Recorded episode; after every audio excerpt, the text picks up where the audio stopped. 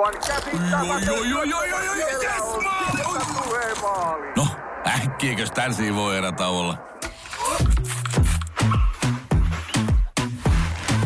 Tule sellaisena kuin olet, sellaiseen kotiin kuin se on. Kiilto. Aito koti vetää puoleensa. Museojuttu. Museokeskus Fabriikin podcast.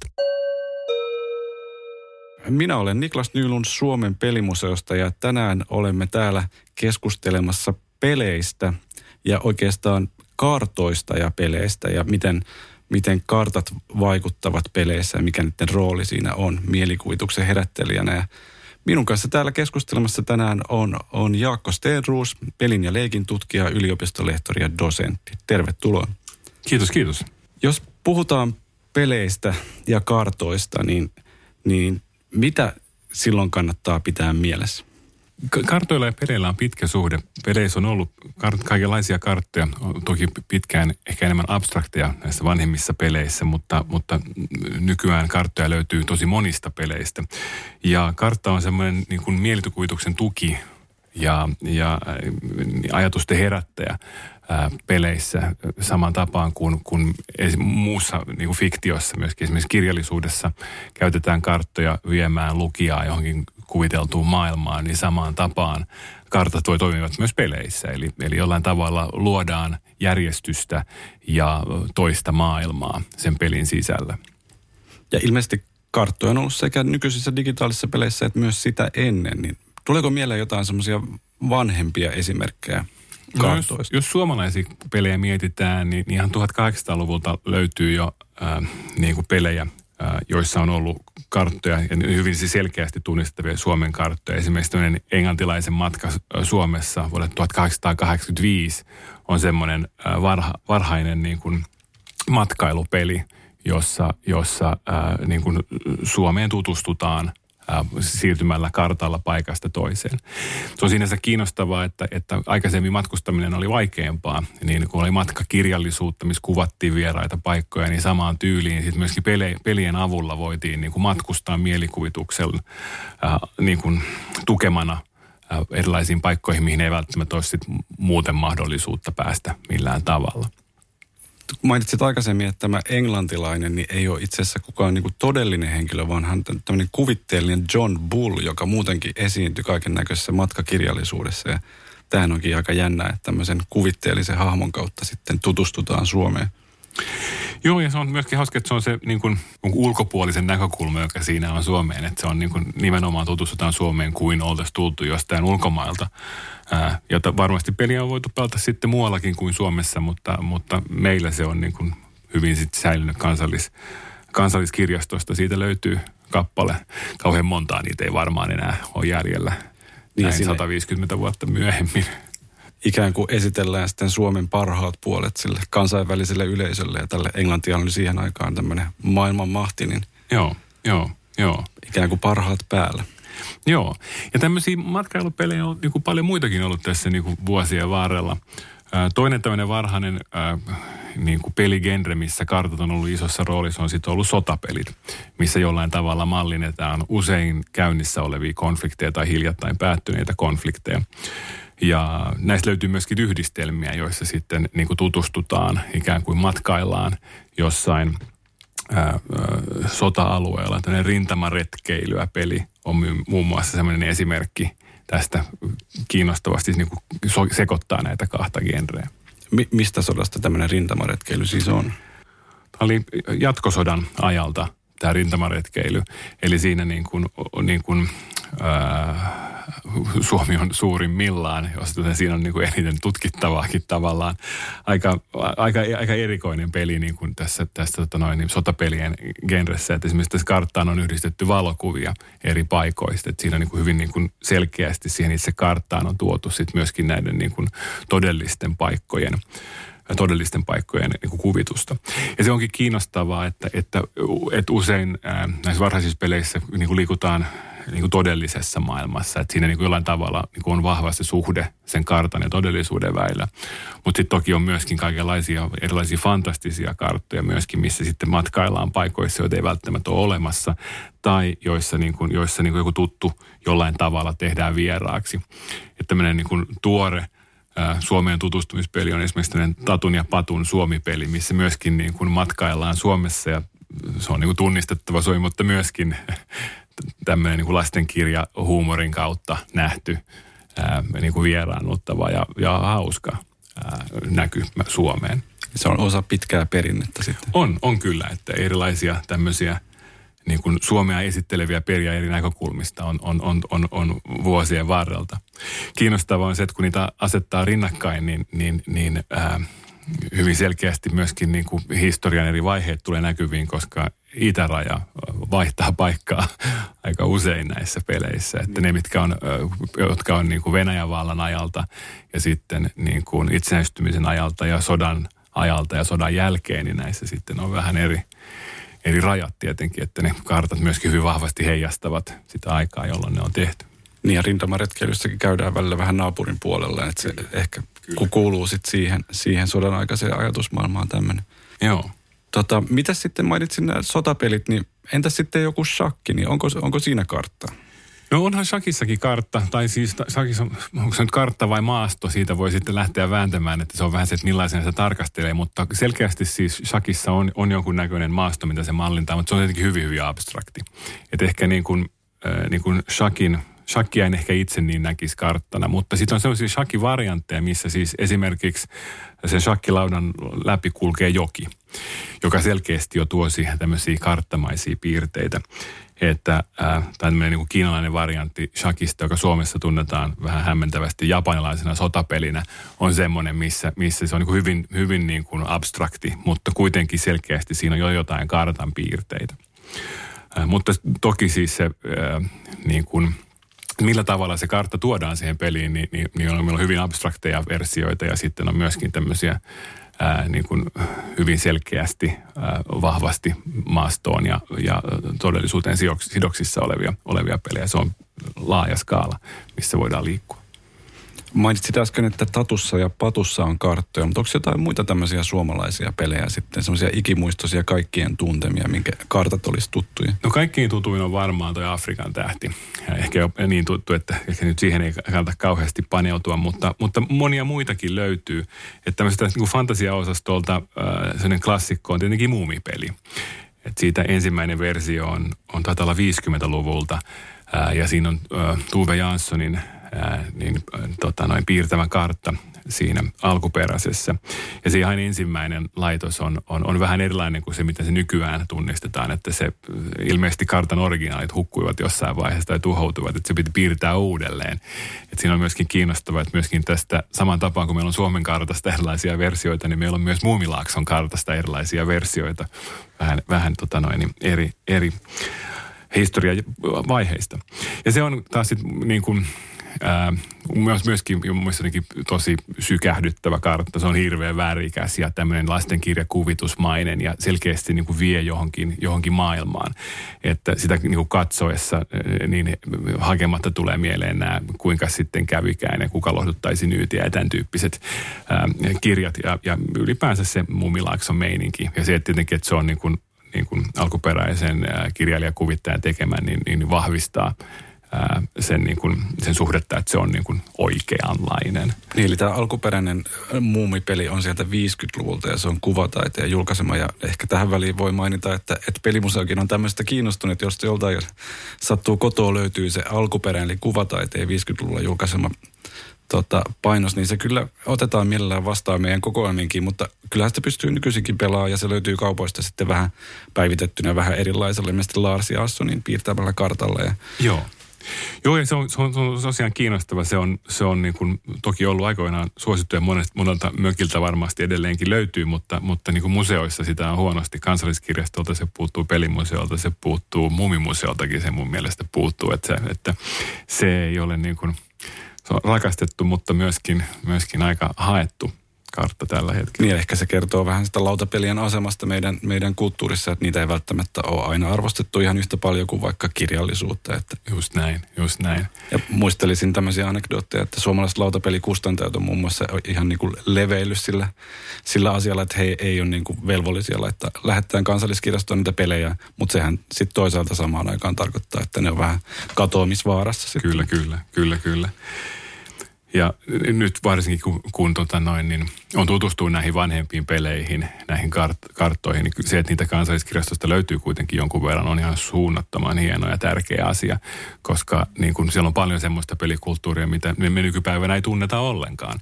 Tai, tai siis siellä on sellaisia pelejä, joita me ei tunneta nykypäivänä. Pelikulttuuristahan me ei voida kauhean paljon sanoa niiden pelkkien kartta-artefaktien pohjalta, että, että olisikin kauhean kiinnostava tietää, että miten niitä on pelannut, kuka niitä on pelannut ja missä tilanteessa, mitä se on ihmisille merkinnyt.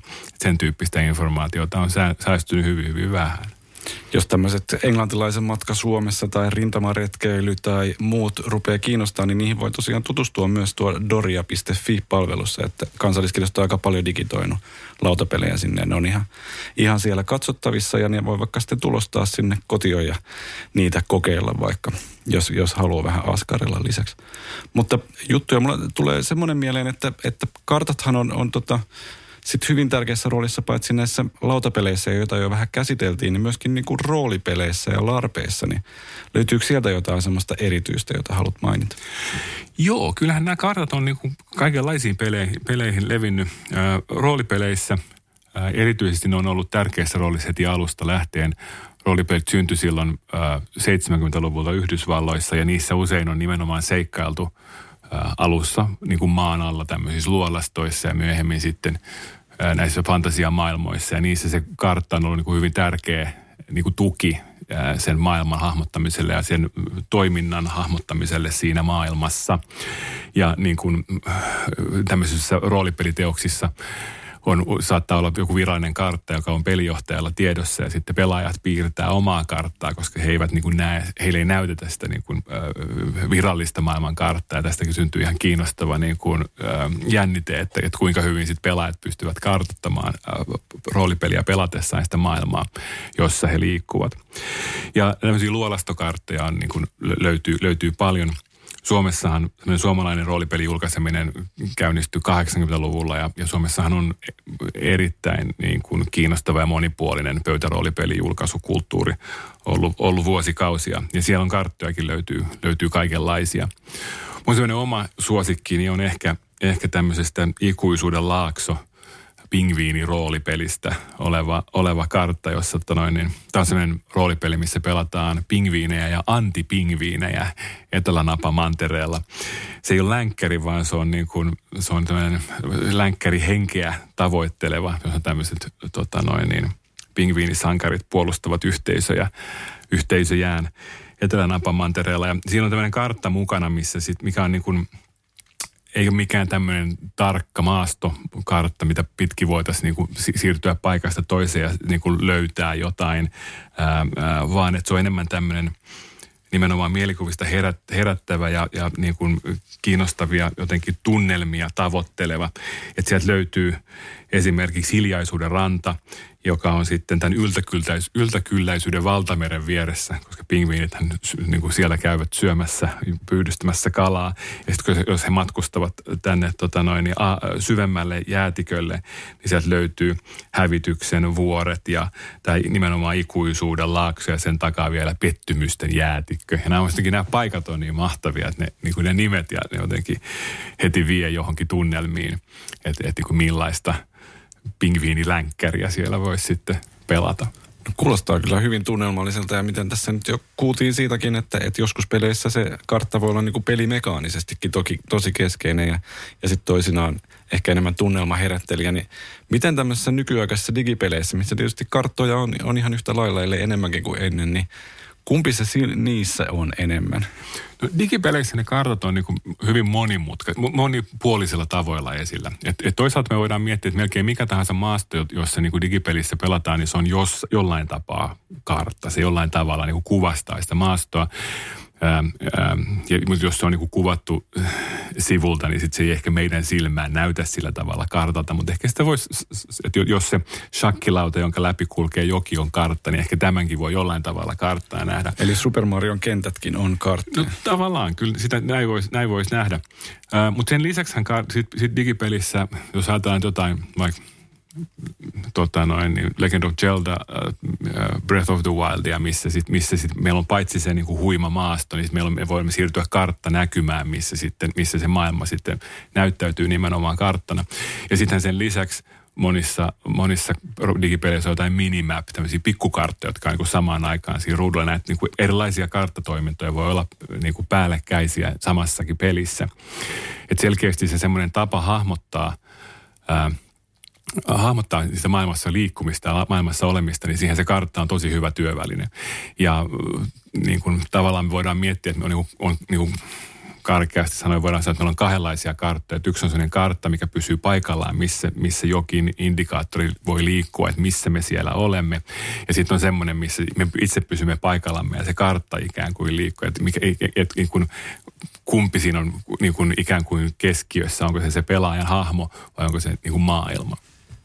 Joo, tosi kiinnostavaa. Ja, ja tulee itse, itsellä heti mieleen, että just näissä Witcher- ja, ja GTA-peleissä ja kaiken näköisissä muissa moderneissa roolipeleissä, niin kartallahan tapahtuu paljon ja kaiken näköistä liikennettä siellä on ja sinne tulee uusia tehtäviä ja sun muita. Ja, ja ehkä se hauskaa on tässä se, että nykyään ne on ikään kuin automatisoitu siinä, missä lautapeleissä ja roolipeleissä sit pelaaja on ollut itse enemmän siinä, siinä vastuussa niiden ylläpitämisestä.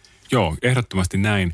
Ja tuntuu, että kartta on niin kuin myöskin hyvin vahva maailman hahmottamisen tapa ja metafora niin kuin ihmisille nykyään. Jos me ajatellaan sitä, että meillä niin kuin kaikilla kulkee koko ajan kännykkä taskussa, missä on Google Mapit niin kuin on olemassa ja sieltä me voidaan tarkistaa, että missä on ravintolat ja miten bussit ja ratikat kulkee ja, ja muutenkin, että se on, niin kuin, se on tapa järjestää informaatiota ja niin kuin katsoa maailmaa ja joka on meille hyvin tuttu.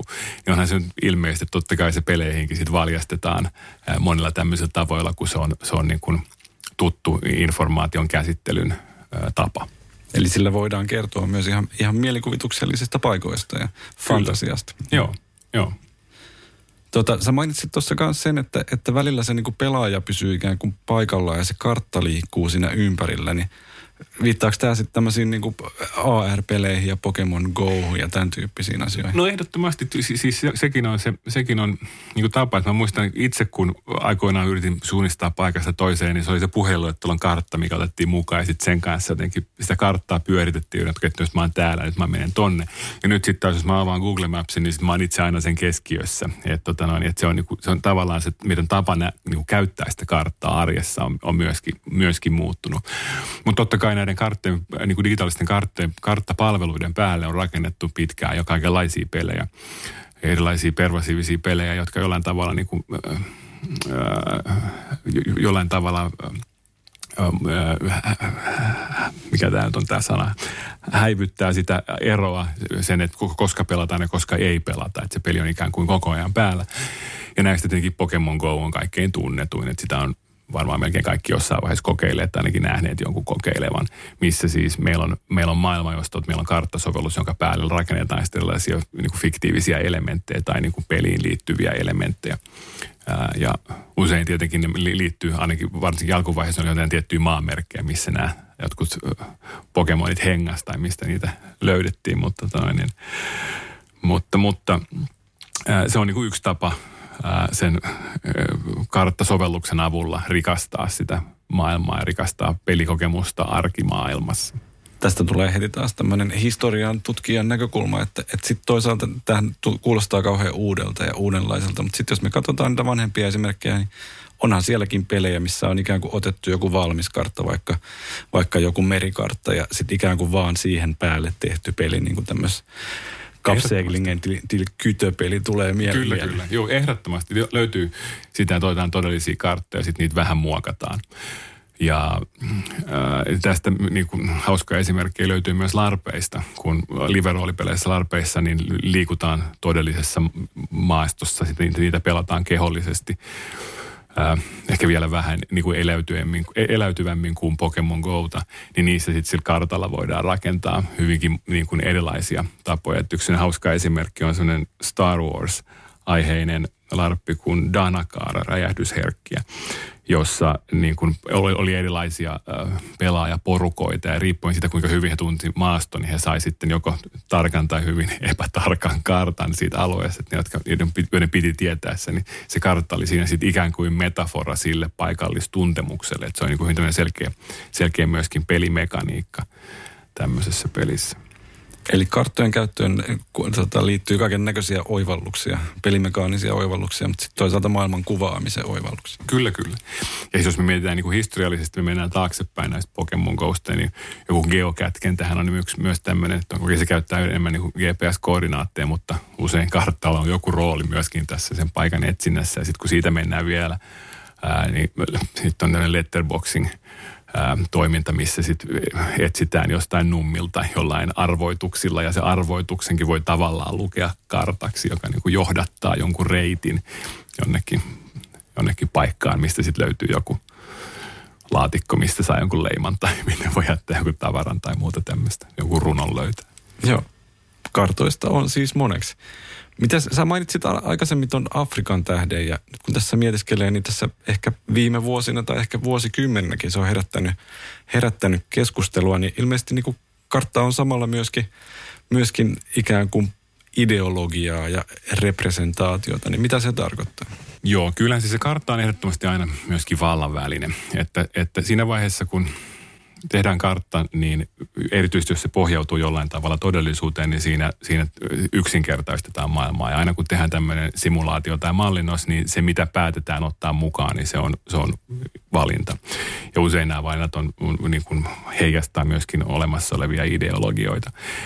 Ja Afrikan tähtiä nyt on siis tosiaan jo ainakin 90-luvulta lähtien kritisoitu sen niin kuin kolonialistisesta niin kuin, sitten kuinka se tukee kolonialistista maailmankuvaa, kuinka Afrikan ulkopuolelta tullaan hakemaan tätä Afrikan tähteä, joka pitää pelastaa sieltä niin kuin mantereen ulkopuolelle ja se millä tavalla sitten esimerkiksi Afrikan Afrikassa asuvat ihmiset on kuvattu tässä vanhemmassa kartassa, niin, niin sitä on tietenkin myöskin, myöskin kritisoitu. Ja tämä on sellainen aihe, mitä pelitutkimuksen piirissä on niin kuin aika paljonkin käsitelty, että millä tavalla ne kartat ää, niin kuin heijastaa valtakäsityksiä. Ja, ja mietitään myöskin sitä, että, että erityisesti niin kuin Empire-tyyppiset pelit, missä, missä rakennetaan jotain imperiumeja, niin civilizationit sun muut, missä siis jotenkin ää, ne helposti jollain tavalla toisintavat semmoista eurooppala, eurooppalaisen kolonialismin perinnettä. Ja tavallaan joissain peleissä sitten taas niin niin kuin pelaaja pakotetaan tämmöiseen kartottajan rooliin, joka niin kuin saapuu jollekin puhtaalle, tuntemattomalle alueelle, missä kyllä on jo jotain ihmisiä, mutta niin kuin niitä ei lasketa. Ja sitten siellä niin kuin pikkuhiljaa, kun hän etenee, niin se kartta myöskin aukeaa ja siinä on tämmöinen niin kuin, niin kuin tilan haltuun ottamisen ää, ja kartan piirtämisen ää, niin kuin estetiikka, mikä, mikä niin kuin, mitä on paljon käsitelty ja kritisoitu myöskin. Et ehdottomasti niin kuin karttoihin liittyy myös, myös valtaan – liittyviä elementtejä. Ja kyllähän se näkyy myöskin noissa esimerkiksi suomalaisissa sotapelikartoissa, että, että niitäkin niin kuin katsoessa on niin kuin, erityisesti näitä vanhempia on niin kuin selvää, että millä tavalla ne heijastavat ideologioita ja aikaansa. Et siitä tämmöinen kiinnostava esimerkki on ristiretki bolshevismia vastaan, missä esimerkiksi Suomi ja Natsi-Saksa esitetään selkeästi niin kuin yhtenä joukkona, että tämmöinen niin kuin erillissota ää, puhe puuttuu tästä kartasta kokonaan, että se selkeästi kyllä niin kuin kertoo tietynlaista tarinaa toisesta maailmansodasta. Ja tämä on sodan aikana julkaistu peli. Joo. Kuulostaa tosi, tosi kiinnostavalta ja, ja niin kuin hyvin tässä osoitit, niin pelit ja niiden kartat heijastelee varmaan niitä niin kuin todellisuuden ajatusmaailmoja. Mutta entäs sitten, luoko ne niin kuin aktiivisesti, voiko ne luoda jotain muuta – voiko ne kritisoida vaikka tätä olemassa olevaa järjestystä? No kyllähän totta kai myöskin kritiikille on aina, aina niin kuin mahdollisuuksia. Ja niin kuin, niin, siitä niin kuin mielestä hauska esimerkki, ehkä vähän yllättäväkin esimerkki on tämä Jakonian kartta, ää, joka, joka tulee tämmöisestä, se on, se on alun perin Petri Hiltosen sarjakuvasta, josta siitä on myöhemmin, myöhemmin tehty myöskin roolipeli ää, Ville Vuorelan toimesta. Ja si- siinä on niin kuin tämmöinen niin kuin maailma, joka on, joka on pyöreä, tai siis niin kuin – no pyöreä, jonka ulkopuolella on sitten, sitten kaauksen voimia ja tuntemattomia kauhistuttavia asioita, joka on niin kuin tavallaan niin kuin kritiikkiä fantasiakirjallisuuden sitä klisettä kohtaan, että maailman keskellä on joku tämmöinen hylätty, niin kuin tuhoutunut kaupunki ja tässä se onkin ikään kuin käännetty toisinpäin. Että, että tämä on nyt niin kuin, t- tavallaan niin kuin kirjallisuuskritiikki, tämä Jakonian kartta myöskin, mikä on, mikä on mun mielestä aika niin kuin kiinnostava esimerkki siitä, että millä tavalla niin kuin kartoilla voidaan kommentoida ja, ja vinouttaa ehkä jotain, jotain tuttuja elementtejä. Mulla tulee myös mieleen tämä Lapin hippuniminen peli, joka on tämän Häiriköt päämajan ja Suohpan terrorin yhteisprojekti kahden vuoden takaa. Niin Joo. Osaatko siitä kertoa jotain? Joo, se on, se on, se on kans, niin kuin, se liittyy tähän niin kuin Afrikan tähteen siinä mielessä, että se lainaa sekä tämän niin kuin, graafisen ilmeen että, että sen jotenkin niin kuin, ää, pelimekaniikat Afrikan tähdeltä ja, ja selkeästi niin kuin, ää, tekee näkyväksi sen ää, niin kuin suomalaisen kolonialismin Lapissa. Hyvin tämmöinen kiinnostava, kiinnostava vastapeli myöskin, että, että niin kuin samaan aikaan taidetta, mutta myös toimiva peli ja niin kuin sen pelaaminen ilman, että niin kuin miettii, mitä tämä tarkoittaa ja miten tämä suhtautuu esimerkiksi Afrikan tähteen, niin on kyllä vaikeaa, että on tosi kiinnostava peli. Eli se tavallaan tuo sen Afrikan tähden probleem, problematiikan tosi lähelle ja, ja, ja näyttää sen Lapinkin tämmöisenä luonnonvarana, mitä voi vaan hyödyntää. Joo. Tosi kiinnostavaa kuulla näitä eri tapoja, millä sitten kartat ja pelit ja ehkä todellisuuskin nivo, nivoutuu yhteen. Ja mitäs Jaakko Stenruus, niin onko tässä vielä jotain, mitä haluaisit aiheeseen liittyen lisätä tai kysyä? No se, mikä mun mielestä on, on kiinnostavaa, on se, että, että näiden tämmöisten pelikartteen tekeminen on nykyään myöskin tietenkin työ. Että on ihmisiä, jotka työkseen tekee näihin peleihin karttoihin, mikä on, mikä on jännittävää. Ja se on sellainen niin pelitutkijana aina, aina hauska huomata, että millä tavalla maailma muuttaa, millaisia uusia töitä löytyy. Ja meillä on Suomessakin ihmisiä, jotka tekee pelikarttoja ihan työkseen. Esimerkiksi toi äh, Miska äh, Fredman ää, niin kuin tekee, piirtää karttoja työkseen, mikä on mun mielestä niin kuin, niin kuin huima ajatus, että sekin on semmoinen asia, mistä nykyään voi, voi niin kuin leipänsä saada. Niin ja vielä kuvitteellisten paikkojen Nimenomaan, karttoja. nimenomaan, nimenomaan. Ja, ja se, että et, et se, että niin kuin millainen taito siihen liittyy, että paitsi että siinä pitää niin kuin ymmärtää, niin kuin mikä on visuaalisesti kiinnostavaa, niin myöskin, että millä tavalla joku kartta voi niin kuin olla peliteknisesti ja niin kuin pelattava, pelattavana kiinnostava. Että se on niinku semmoinen asia, mikä jotenkin, itseä äh, niin kuin ilahduttaa ja lämmittää. Jos mä ajattelen niin omaa suhdetta karttoihin noin niin kuin, niin kuin muuten, niin, niin se jotenkin sen fiktiivisten paikkojen, erityisesti fiktiivisten paikkojen tutkiminen jotenkin karttojen avulla on aina ollut jotenkin kiinnostavaa. Toki siis todellisten paikkoihin kartat on kiinnostavia. Muistan niin jotenkin maantiedon tunnilla, kun niin kuin näitä karttoja fiilisteltiin ja, ja, ja, niin kuin, ja, ja, ja jonkun karttakirjan ääressä saattoi viettää pitkän aikaa. Ja sitten se, että kun jostain fantasiakirjoista nyt Taru Sormusten herrasta nyt niin kuin ilmeisimpänä, kun sitten sieltä aukeaa iso kartta ja sitten voi katsoa, että miten nämä tyypit etenee täällä, kun kirjaa lukiessa, niin se oli, se oli niin kuin lapsena jännää. Ja se sama jotenkin on niin kuin mahtavaa myöskin sit peleissä, että se niin kuin – että sitten sit siihen tulee vielä sen kuvittelun lisäksi, lisäksi se, niin kun, paitsi että kuvittelee sen fiktiivisen maailman, niin sitten myöskin voi miettiä, että millä tavalla täällä voisi pelata tai millaisia sellaisia strategioita voisi olla ää, edetessä, joka on myöskin kiinnostavaa. Ja sitten se, mitä, mitä kaikkea niin kun, pelimekaniikkaa sen kartan kanssa voidaan, voidaan tehdä. Että myöskin se, että ku, kuinka se kartta muuttuu – et, et kun meillä on tämmöisiä pelejä, joissa, joissa, jotka saattaa alkaa siitä, että se kartta rakennetaan erilaisista palasista, tai jopa semmoisia pelejä, missä, niin kun, missä ne, se kartta myöskin muuttuu sen pelaamisen aikana. Joko siten, että tapahtuu esimerkiksi joku muutos maailmassa, niin kuin tämmöisissä legacy-tyyppisissä lautapeleissä, missä pelaajien toiminta saattaa aiheuttaa jotain niin katastrofaalista, että esimerkiksi joku paikka tuhoutuu, että sinne ei enää voi mennä. Tai sitten jossain muuttuva labyrintti tyyppisissä, missä on sitten jotkut selitykset, että minkä takia tämä, tämä maailma niin kuin muuttuu. Niin mun mielestä on, on niin jotenkin super paljon kaikkia kiinnostavia asioita. Tämä on ainakin aihe, aihe joka, joka, joka edelleenkin innostaa. Onko sulla Niklas jotain suosikkikarttoja tai karttamuistoja, kokemuksia?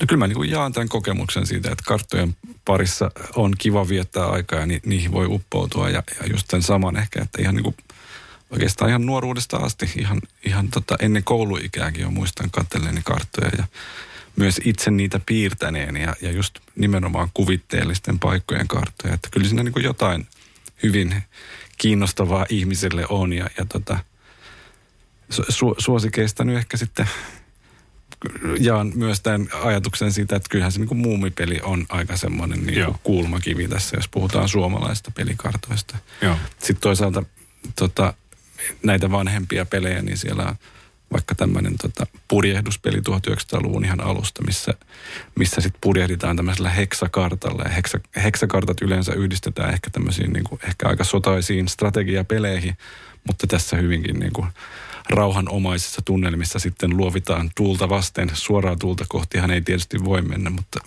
viistosti sinne voi, voi kulkea, että se tavallaan se heksa sopii tosi hyvin siihen, siihen peliin. Että tosi varhainen esimerkki tämmöistä, tämmöisestä. Ja tota, muutenkin niin kuin jännää, jännää joku tämmöinen niin kaupunkipeli on kanssa olemassa tuolta 60, 60-luvulta, 70-luvulta, missä sitten niin kuin tarkoituksena on vaan kiertää kaupunkia ja hankkia erilaisia tavaroita kaupoista mm. ja, ja puodeista ja niin kuin niin. sillä tavalla pelata. Että se on aika erilaista pelaamista sitten kuin tämmöinen niin kuin konfliktihakunen pelaaminen. Niin on sitten tavallaan niin kuin monopolihan on myöskin jollain tavalla niin kuin hyvin tämmöinen abstrakti kartta. Että jossa myöskin niin kuin, tai on ne kadut, ne ei ehkä ole ihan järjestyksessä, mutta... Niin, ja siis se on kuitenkin sijoitettu Helsinkiin, että ne kaikki Joo. on katuja Helsingissä, mutta ilmeisesti siellä on asioita myös, joita ei oikeasti ole olemassa. Joo, joo. Onko, se, onko siellä Sörnäisissä joku niin. juna-asema vai mikä hitsi? Joo, tällaista ei, ei ehkä ei. sitten. Joo, joo. Sitten digipeleissä on myöskin niin kuin kiinnostavia kartteja, jotenkin semmoinen, mistä, mikä niin kuin mua aina jotenkin hihityttää, se jotenkin innostaa on toi My Summer Carin tämmöinen, joka on 90-luvun peltoauton rakennuspeli, tämmöinen IT-taideteos, aivan huima. Niin siinä on sitten niinku tämmöisen kuvitteellisen suomalaisen pikkupaikan kartta, joka ei ole minkään oikean suomalaisen paikan kartta, mutta on jotenkin hyvin tunnistettava, hyvin suomalainen ja hyvin vie, niin kuin, vie siihen maailmaan. Se on tosi niin kuin, onnistuneella tavalla, joka on Peräjärvi se taitaa olla.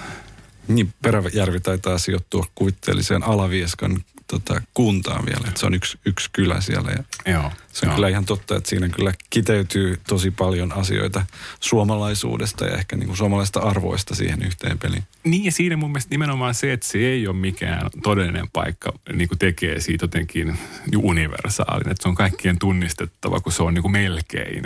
Joo ja sehän on tunnettu ehkä siitä, että sehän on äärimmäisen haastava ja vaikeaa, että ylipäänsä siinä selvitä, selvitä niin kuin hengissä ja rakentaa sitä autoa ja ja tämmöinen niin kuin ajattelu tuntuisi kiinnostavaa myös ihan kansainvälisesti, että sehän on huomioitu semmoisena kultti, on, kulttipelinä on. Ja, ja sitä seurataan ja pelataan aktiivisesti ympäri maailmaa. Joo, joo.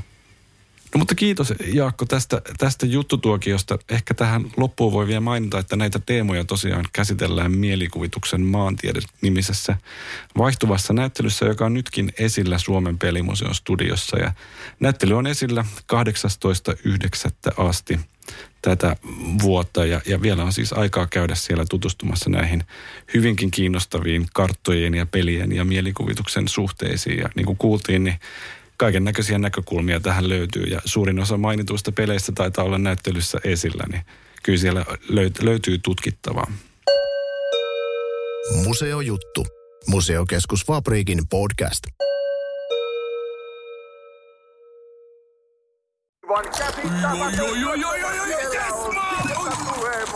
No, äkkiäkös tän voi erä olla?